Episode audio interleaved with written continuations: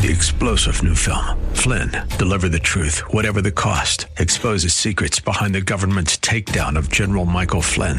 Flynn knew what the intel world had been up to. He ordered the first audit of the use of contractors. This set off alarm bells. He told the truth. He was the most dangerous person for Donald Trump to hire. They had to get rid of Flynn. Flynn, deliver the truth, whatever the cost. Available now. Watch it today. Go to salemnow.com. Salemnow.com. Are you looking for truth from God's Word that you can understand and apply to your life? You'll find it today on Make It Clear with Dr. Stan Ponz, Bible teacher and president of Florida Bible College in beautiful Orlando. Listen now as Stan makes it clear.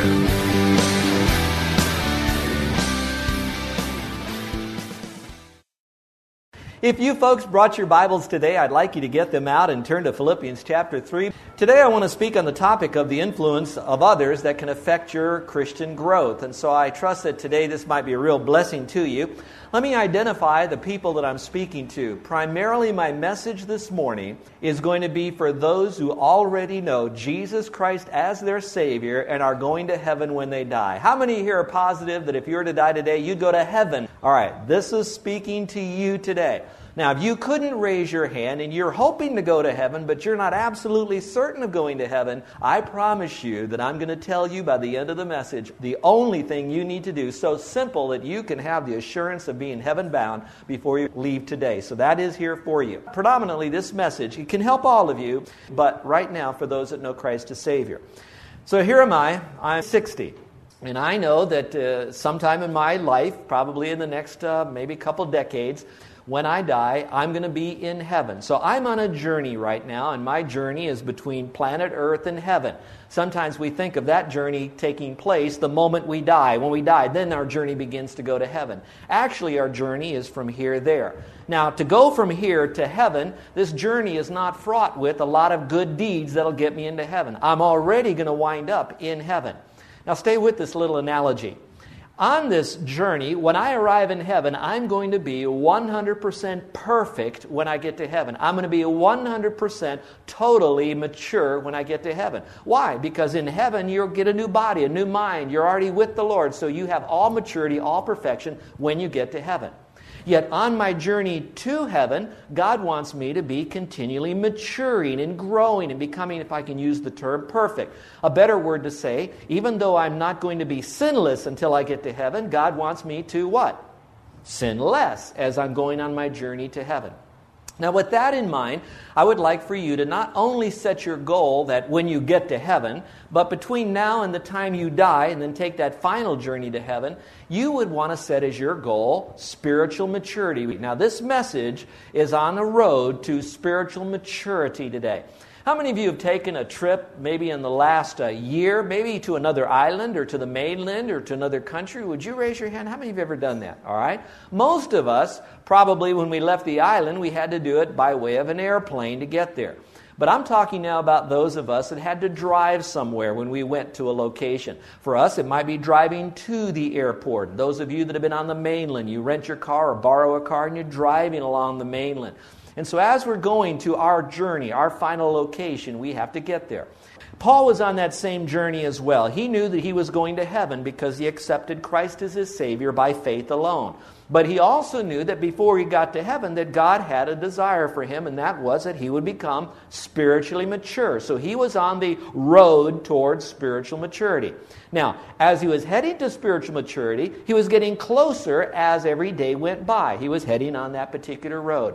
If you will, take just a moment and look at Philippians chapter 3 verse 12 and 13 and see if I can make some sense for that. Here's what it says. Paul says, not that I have already attained. And in your margin, you might want to put the word arrive. Not that I've already arrived at spiritual maturity or am already perfect or mature. I'm not there yet. I haven't arrived there. I'm on that road to spiritual maturity. He says, but I press on. Would you underline that? He said, even though I'm not there and I'm not perfect yet, I'm not quitting. I'm staying on that journey. And I'm going to make that goal being spiritually mature. I'm pressing on that I may lay hold of that for which Christ has also laid hold of me. Let me see if I can make that extremely simple. What the Lord is saying is, He says, I saved you by my grace. You are my child, but I don't want you to be a baby Christian. I want you to grow. So I'm holding on to you, and I want you to become spiritually mature. So my goal in your life, He says, is you to become spiritually mature before you get into heaven. And so He has a hold on me. Now, if that's His goal for me, wouldn't it be reasonable to think that our goal for us should be the same goal God has for us? And if it is, then I want to lay hold of the goal of becoming spiritually mature because that's what He has for me in my life as a goal. So, my question to you is Will you now partner with the Lord to say, I want to be spiritually mature? Now, if you think about that, that is a very important fact to have. Look at the rest of the verse. It says, Brethren, I do not count myself to have apprehended, or again, we could say, arrived.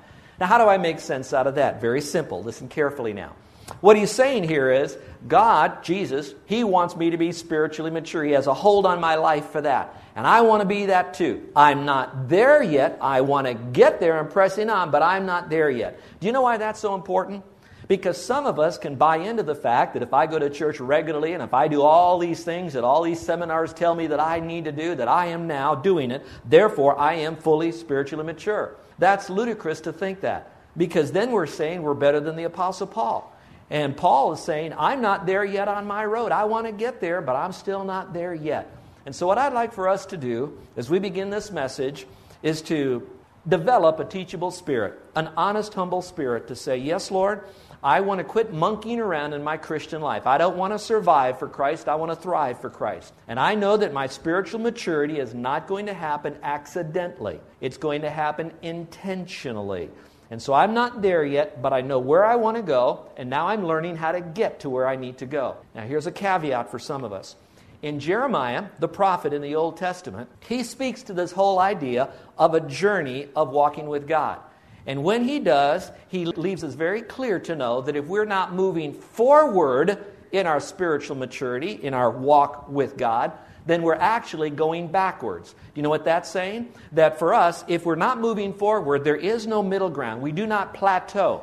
It's like if we're not crawling up a mountain, we're going back down the mountain. Let me read you the verse in Jeremiah. It's 7 23 and 24. It says, But this is what I command them, saying, Obey my voice, the Lord says, and I'll be your God, and you'll be my people, and I'll, and I'll walk with you in all the ways, and you walk with me in all the ways I've commanded you, that it may be well with you. And here's what he says as a commentary Yet they did not obey or incline their ear, but they walked in the counsel and in the stubbornness and the imagination of their evil heart. And here's the phrase and they went backwards and not forwards. So, where we need to be as believers in Christ is to say, I want to be spiritually mature. It's not going to happen accidentally. There's no escalator to take me up. What I need to do is purposely choose to go in that direction. Staying with this idea of having to travel in a car somewhere and we want to get to a place, going to heaven and going to our spiritual maturity is far more important than arriving at a particular destination. But when we drive, have not we been taught long enough and hard enough now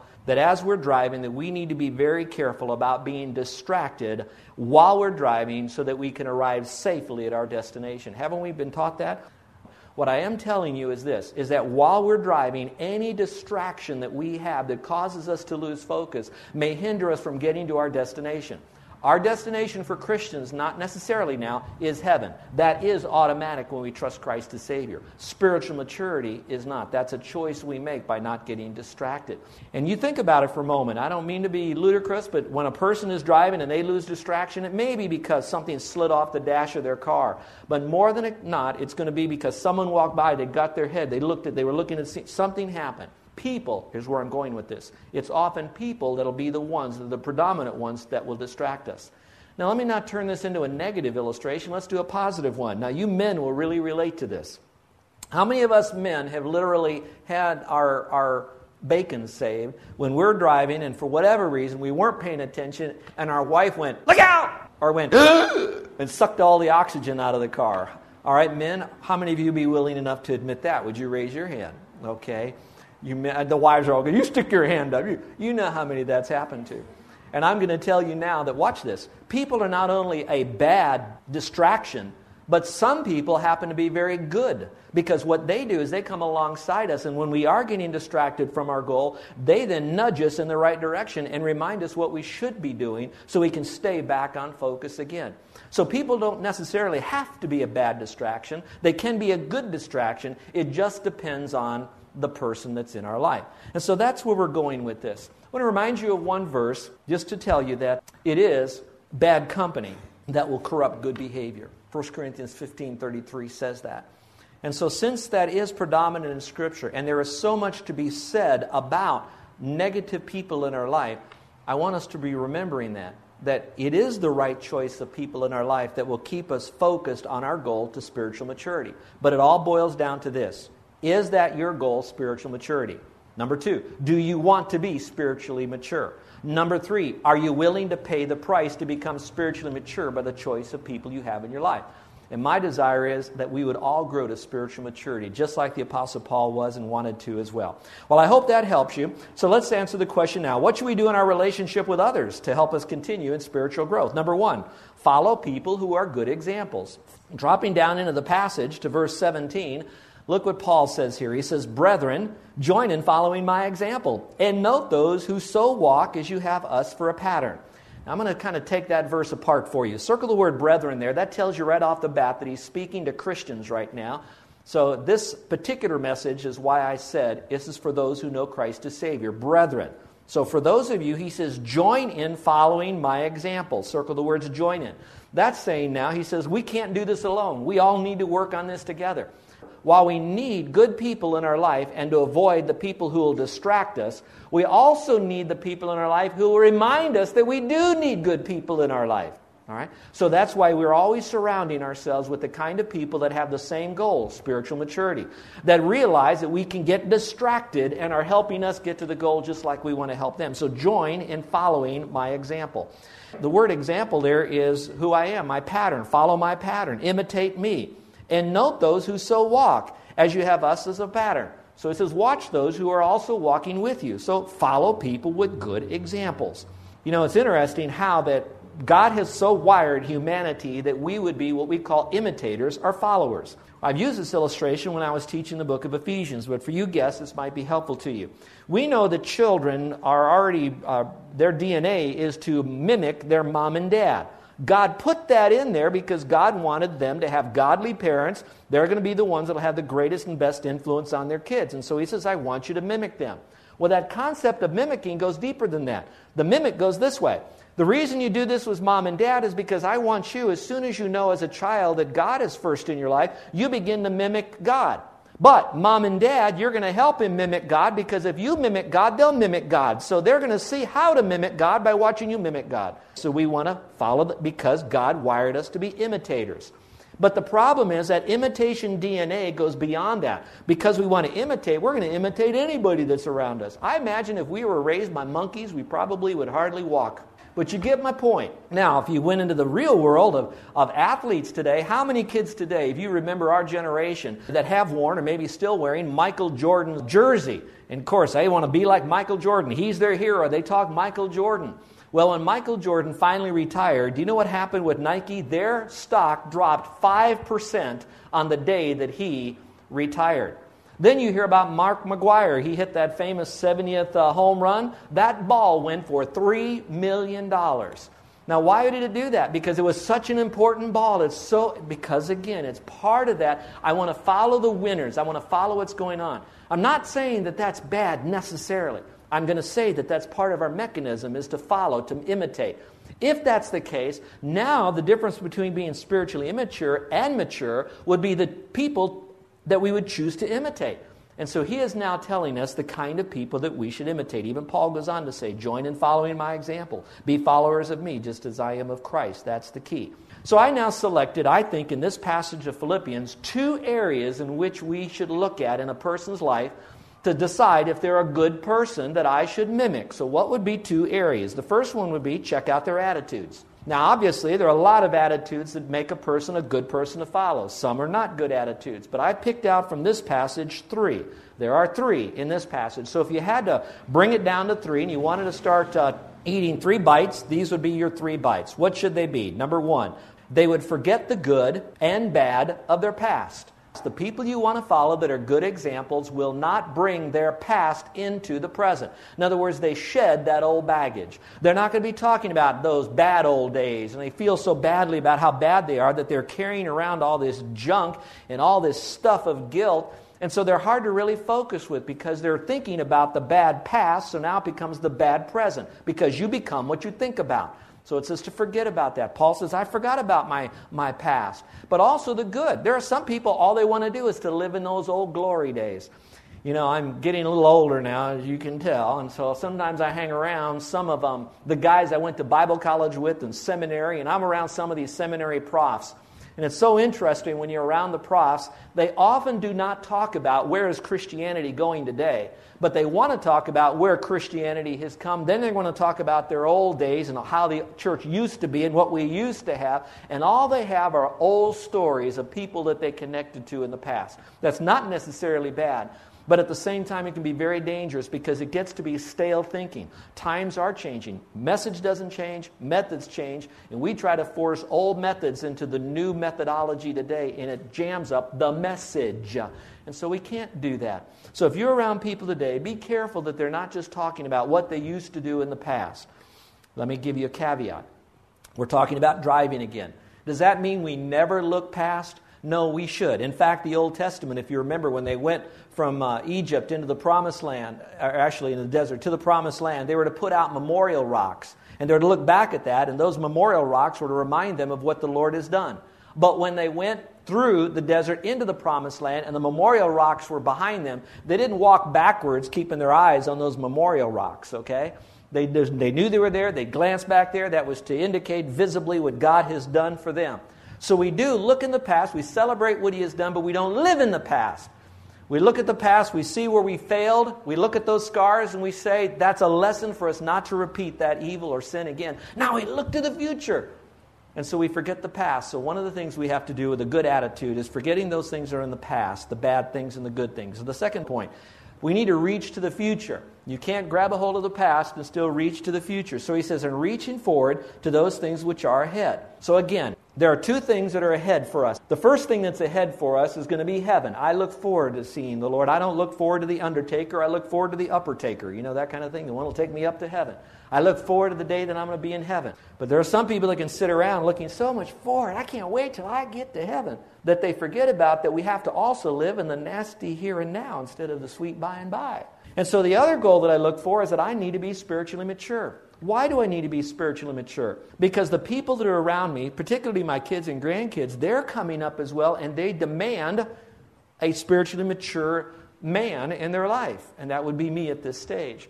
And so we do need to be spiritually mature. So I look at the past, I forget those things, I thank God for what was there, I grieve over the things, but I leave the things that I grieve over, and now I move ahead to the future for spiritual maturity. So let me ask you are you on a race? Are you saying, I want to be spiritually mature? That word reach toward, you know how you kind of wrote that in there? Now would you circle it? You want to reach to that. You want to say, that's out there. I want to get there. I remember um, I hadn't surfed in a long time, and so when you don't surf in a while, you forget how far out you have to paddle. And so you get out there real far and you got to paddle. And of course, you know, the breaks are out there and of course the end of the surfing. And now you got to paddle all the way back. You used up most of your energy to get out there.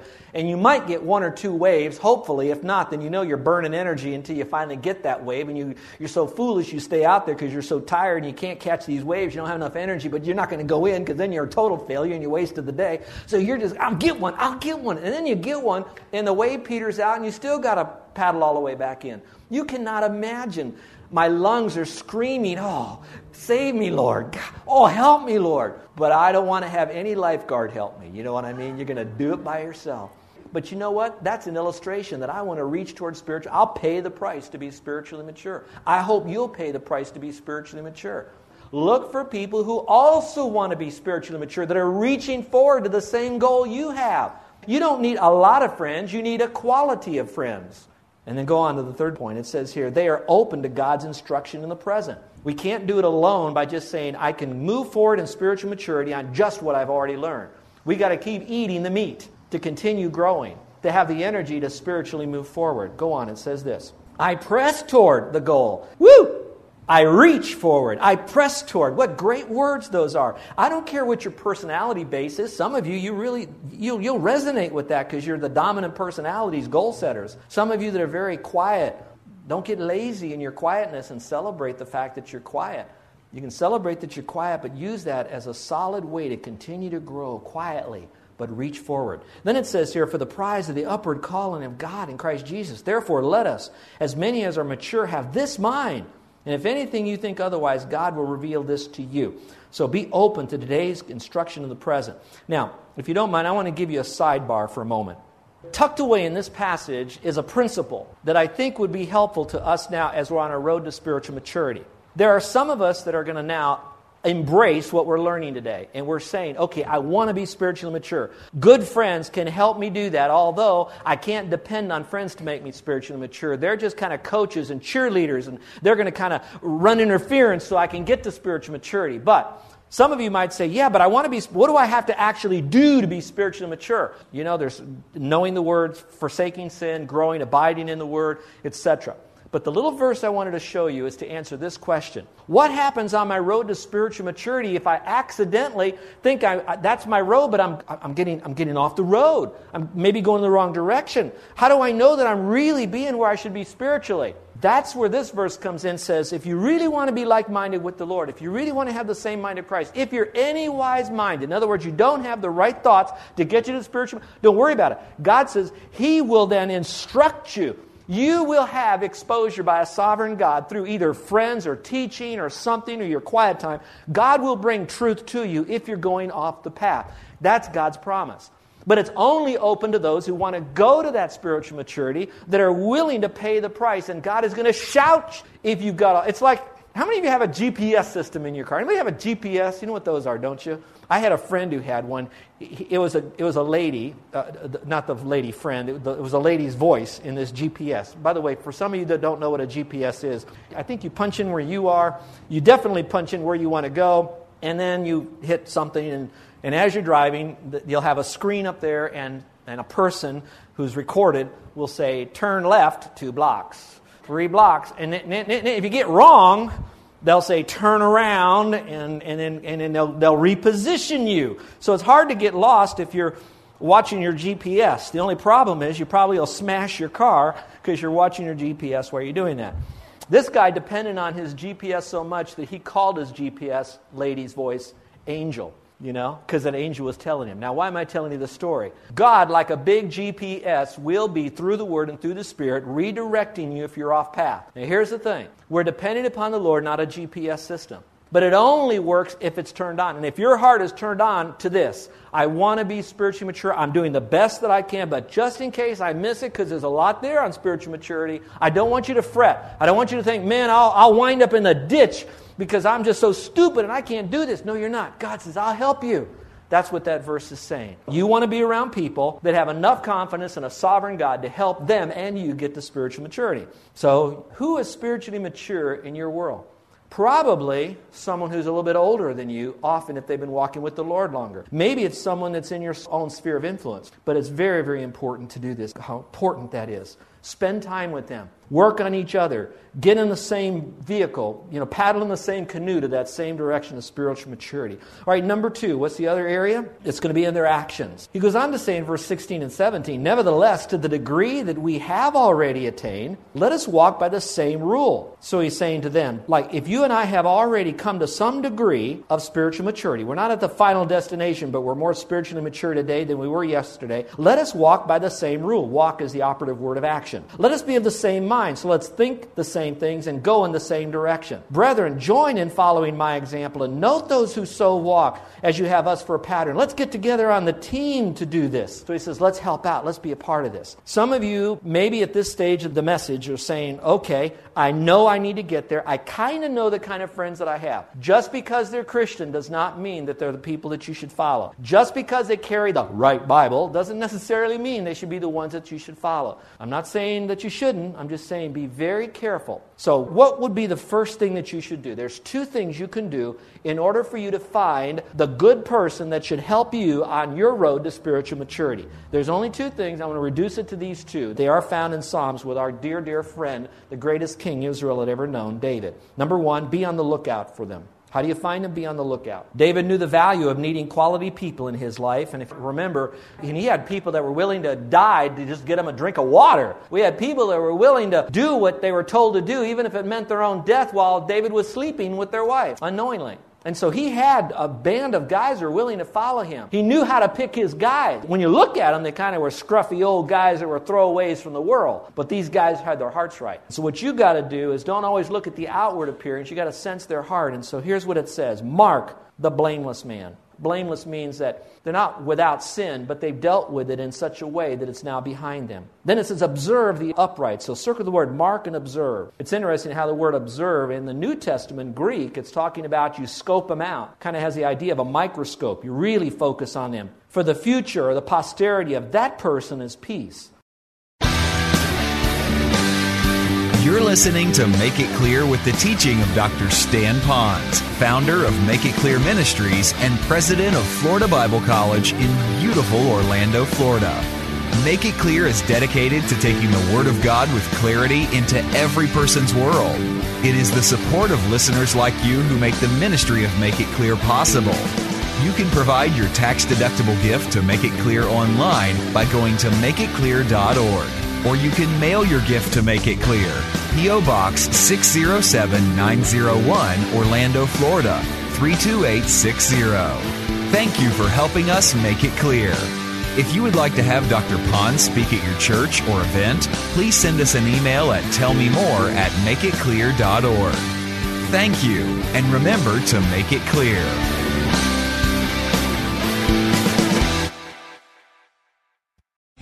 Three star general Michael J. Flynn, head of the Pentagon Intelligence Agency, knew all the government's dirty secrets. He was one of the most respected generals in the military. Flynn knew what the intel world had been up to. He understood its funding. He ordered the first audit of the use of contractors. This set off alarm bells.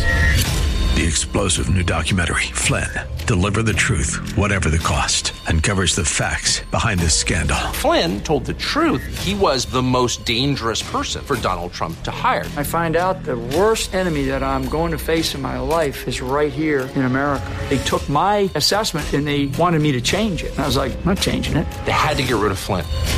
With in depth interviews, archival footage, and never before seen personal records of the man behind the headlines. I just felt like I was drowning. Flynn, deliver the truth, whatever the cost. Available now. Watch it today. Go to salemnow.com. Salemnow.com.